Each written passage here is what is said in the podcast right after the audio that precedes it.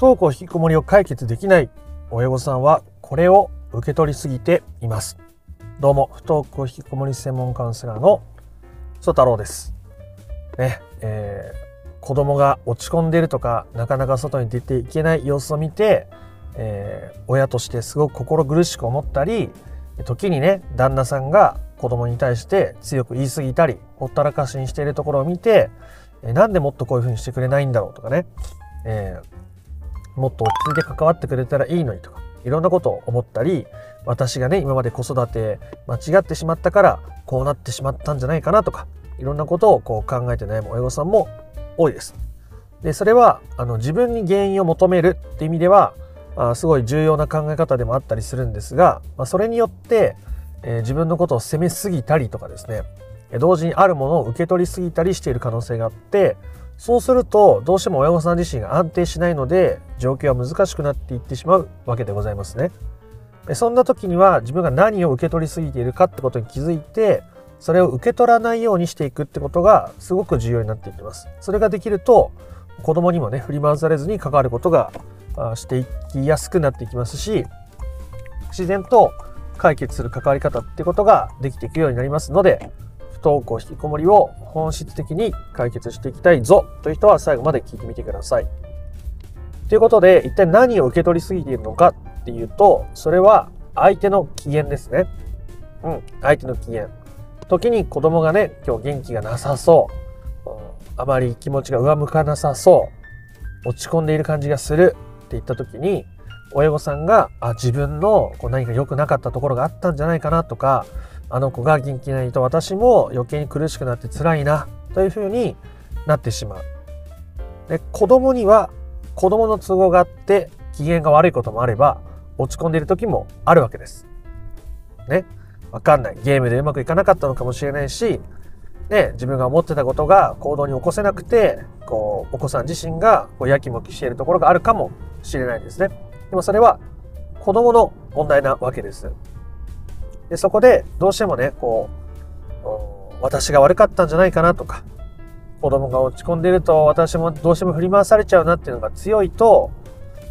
必要ないところで親御さんがすごく消耗していくことが起きていくわけですね。精神的にも安定しづらいし、えー、ブレてしまうので、その状態で子供と関わったりとか、家の中で過ごしていたとしても、子供としても下手したら苦しくなったり嫌になったりすることが起きやすいわけです。だって自分は自分の都合で、なんだか苦しいなとかうまくいかないなとか、そのネガティブな感情があるときに、親が自分以上に苦しんでたりとか、あ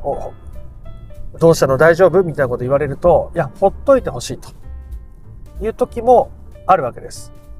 もちろん信頼関係がある程度ある時には、あそうやって一緒に落ち込んでくれたりとか、その感情を受け止めてくれる、受け入れてくれるっていう存在があることによって、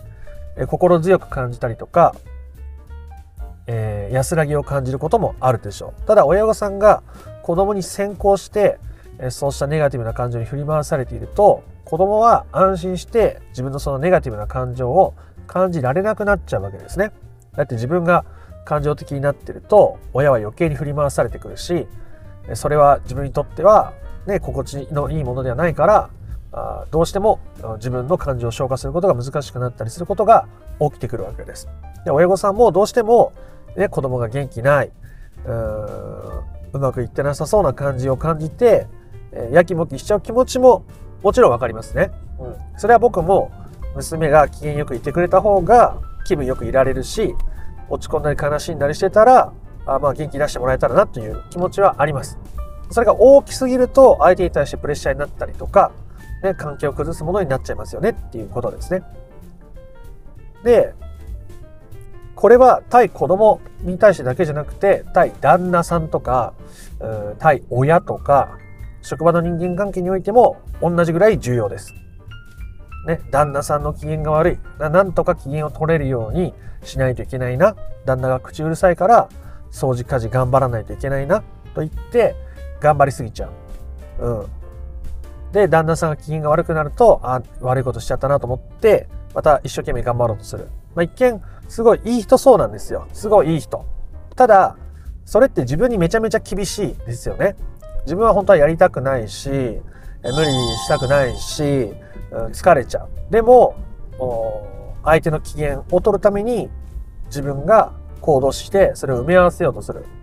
で、一回埋め合わせてそれが終わるならいいですけど、基本的に一回で終わんないですよね。それが何週間、何ヶ月、何年、下手したら何十年そういうパターンで生きている方たちもとても多いです。僕も周りの顔色すごく伺うタイプだったので気持ちはよくわかるんですね。ただ、その周りの顔色を伺って、その人たちの機嫌が悪くなるとか、ネガティブな状態になっていることに、いちいち自分を消耗させていたら、身が持たないわけですよ。で、子供はそういう身が持たなくなってる親を見て、人生ってこんなに大変で難しそうで消耗しなきゃいけなくて辛くて苦しんだ。あ余計に外に気持ちが向きづらくなってしまうっていう悪影響ももたらしてしまうことになったりするわけですね。だからそれぐらいえあなたがこう周りの機嫌を受け取らないっていうことがとても大切になるわけです。受け取らないってことは無視するっていうことじゃないですからね。自分がどうにかして埋め合わせなきゃいけないっていうことは必要ないっていうことを言ってるわけです。僕も例えば娘がでなんか嫌なことがあったとか落ち込んだとか、まあ、それがもちろん奥さんに対してもそうですけど会った時には話は聞ける時は聞くようにしてます。で僕にできることがあったらややりますね何かね晩ご飯を用意することもあれば、うんと、話を聞くこともあるし、えー、娘になんか買い与えることもあるでしょうでもそれをあの相手の機嫌を自分がどうにかしてあげなきゃいけないっていう使命感でやっちゃうと苦しくなったりするんでそこまではやらないようにしてます、うん、そこのさじ加減がすごい大事ですね相手のためにできることはするけど自分が苦しくなったり消耗するとこまではやらないっていうこの線引きはお互いにとって大事なわけですじゃないと依存的な関係になりやすいからですね。すると自分も相手も自立しづらいしづらい関係性になってしまうので、ここの線引きはすごく大事なところです。なので、まず、そのどうやったら自分が相手の機嫌をね、こう受け取らずにこう生活することができるのかっていうところで大事なことをここから話していきたいと思うんですけど、まずとても大事なのは、それは誰の都合で、あの起きていることなのかってことを考えることですね。で子供が例えばなんか表情が暗くて落ち込んでるとか、なんかうまくいかなかったことでイライラしてる。ね。それは目の前でイライラしてる人がいたら、気分良くないですよ、僕だって。ね。そんななんかゲームでうまくいかなかったのか知らないけど、ね。そんなでいちいち感情的になられてたらたまったもんじゃないじゃないですか。ね。そのたまったもんじゃないなとか、そんな風になってほしくないっていう気持ちは、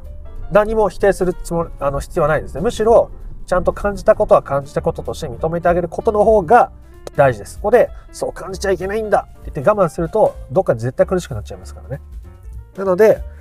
ね、あまあ、イライラしてるな、嫌だなって思ってる自分は認めつつ、受け入れつつ、同時に、じゃあそれは誰の都合なんだろうと。ね、誰の機嫌なんだろうと。ね、私の機嫌じゃない。これはこの人の機嫌なんだと。ね。例えばあ外が雨が降ってる日もあれば曇ってる日もあるしカンカン照りの日の日もあればすごく風が強く吹く日もあるでしょう。ね。ね。あの女心はあ秋の空でしたっけ？男心は秋の空っていうことわざがありますね。人の心は移ろいやすいという意味です。人の心はね、移ろいやすいです。ね、いろいろ変わるじゃないですか。なんだか落ち込んでたなと思ったら、解決に近づけたぞってちょっといい気になれる時もあれば、まだまだだったなって思える時もあれば、ちょっとずつ私変わってるぞってやっぱ揺れ動くものですよね。だから子供が機嫌が悪いとか機嫌がいいとかっていうことも、まあ、ある意味天気みたいなもんですね。直接的に深く介入できるものじゃないわけです。そんな瞬間的に機嫌が取れるような、難しいですよね。特に自分が振り回されている状態だと、その難易度は跳ね上がりますね。ほぼ無理。です。なので、まずは、あそれはね、天気みたいなもんなんだと。この子は今落ち込んだり苦しくなったり、ね、してるのは天気みたいなもんなんだと。で、その中でもちろん親御さんが本当に自分が先回りや過干渉したことによってそれが起こしてるっていう自覚があるんだったら、そこはちゃんと見つめていく必要はあると思いますよ。ただ、今自分は先回りを手放しつつあるし、過干渉しないようにしてきてると。ね、自分にできることはしている。で、目の前の子供は苦しんだり、なんかうまくいかなかったり、ネガティブな感じとかイライラしてる感じがある。だったら、それは相手の都合ですね、基本的に。相手の機嫌ですね。つまりそれは天気みたいなもんですね。天気だったらしょうがねえかってなるじゃないですか。ね、雨が続いて、いい気がしない時もあるかもしれないですね。でもまあ天気だったら、空に別にそこまで起こんないじゃないですか。天気自体にすごい感情的に振り回されるってないじゃないですか。そこまで大きくは。そんなぐらいで子供のことを見てあげるってことも時にすごく重要になるわけです。自分が先回りや過干渉を手放して、ね、自分のことを満たしながら生活している。で子供はまだそこから抜け出しきれずに、まあ、今までの自分の関わりもあったかもしれないけど、苦しんでたりとか、なんかうまくいかなかったりとか、表情が暗かったりする。でもそれは子供の都合ですね。そこでちゃんと自分で、まあ、ある意味苦しめたりとか、自分で立ち上がろうとするっていうのはめちゃめちゃ大事なプロセスなわけです。親としてすごく動揺が大きくなる時期でもありますね。本当に大丈夫かなって。だって本当に大丈夫だって思ってこれなかったから子供に今まで先回りや過干渉してた親御さんにとっては、ね、相手の機嫌を相手のものだとして、こう切り離して考えるってことに対しての、まあ、抵抗感とか不安感っていうのはどうしても強くなりがちです。でもそれも一つずつ受け入れていくことによって手放すことができるわけですね。そこがちゃんと終わると、ね、ほとんどの場合お子さんは自分で立ち上がって行動するということをします。まあ機嫌が治るとかフラットに近くなるってことは勝手に起きていきますね。どんどんどんどんそこから悪化し続けるってことは基本的には起こらないわけです。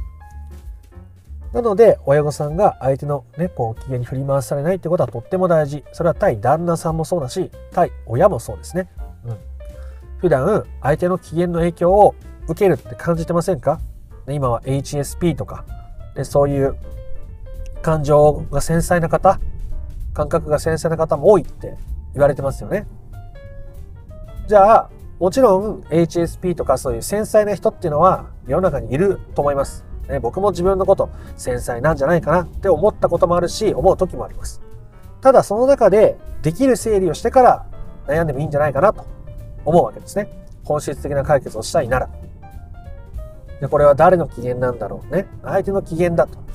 でその中でどうしても影響を受けるんだったらちょっと距離を取ると、ね、家の外に出る時間を増やすとか一泊どっかでホテル泊まってくるとか実家に一泊帰るとかまあ、そういう物理的な距離を置くっていうのもある時すごく大切になりますね。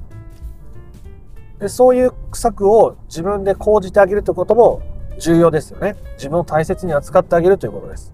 HSP だったら HSP なりに、で影響を受けない距離を作ってみる。まあ、もちろんそれはお子さんの年齢とか何ができるのかとか、もちろん一人で全く食事の用意ができないのに子供いて家から離れてしまうってことはね、あの、いろいろな問題が起きると思いますけど、まあ、じゃあお子さんが中学生で、まあ、冷蔵庫にあるね、食料があったら自分で食べれそう。でも私がいなきゃいけない。でも私が何かしてあげなきゃいけない。で、やりすぎちゃうと、結局、また相手の機嫌に振り回されて、自分の軸ができずに、問題を難しくしていってしまうので、ね、だったら、あの、家から出るとか離れるとか、距離を作るとか、家に帰る時間を遅らせるとか、日中家で過ごさないとか、自分がね、安定して安心して過ごせる状況をどれだけ自分に作ってあげられるのかってことがすごく重要になっていくわけですね。僕も、ね、目の前にイライラしてる人がいたら嫌な気持ちになったりします。ね、影響を受けます。そしたら、そっとその場を離れます。ね。例えば僕はたまに、というか、しょっちゅうカフェで作業してますけど、で、カフェにいる時に、やっぱなんかこう、声の荒い人っているじゃないですか、たまにね。口調がきつい人とか。という時は、ね、あの人早く出て行ってくんないかなって思います。でも出ていかないわけです、そんな。で、その人がそんな自分が思った通りに。じゃあ、もう自分は違うところで 作業しようって言って離れる。で、家族だからいきなりそんな大きい距離を取ることは難しく感じるかもしれないですけど、で、えー、でも、じゃあ昼間1時間家から離れてみるとか、一泊だけホテルに泊まりに行くとか、できることはあると思うんですね。それがちゃんと誰の都合か簡単にまとめておりますね。それが誰の都合かを考えるということですね。誰の機嫌なの？ね。それが相手の機嫌だと。ね。自分が先回り過干渉したから、ね、さっき子供に学校行きなさいって言って子供がすごく苦しんで落ち込んでる。あ、これは子供の都合だから子供の問題では違いますよね。だって自分が子供に与えたこうアクションによって子供は苦しんでるんだから。だとしたらその先回りや過干渉を手放せるように考えていくことは必要ですけど、そういうことをしてないのに子供は子供に落ち込んでると。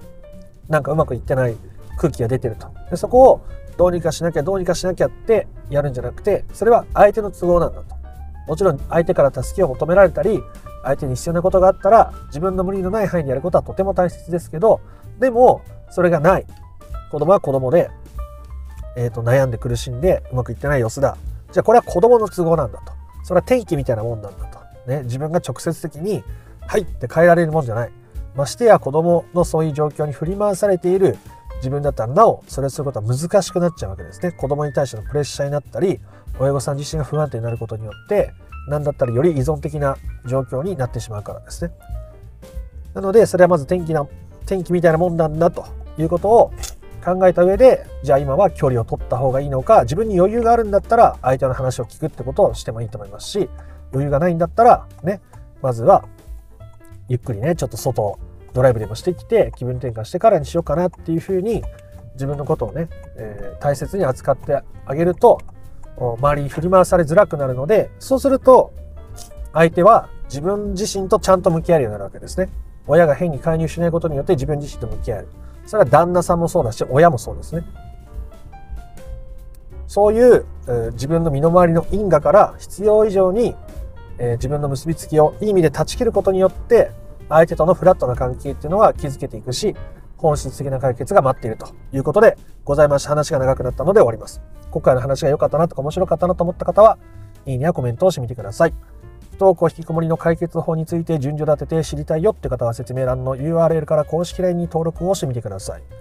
そちらから不登校引きこもり解決のための三種の神器という動画セミナーを無料でプレゼントしております。チャンネル登録も興味のある方はしておいてください。では、あなたの不登校引きこもりの問題が本質的な解決に向かうことを心から願っております。では、また別の配信でもお会いしましょう。ありがとうございました。ソ太郎でした。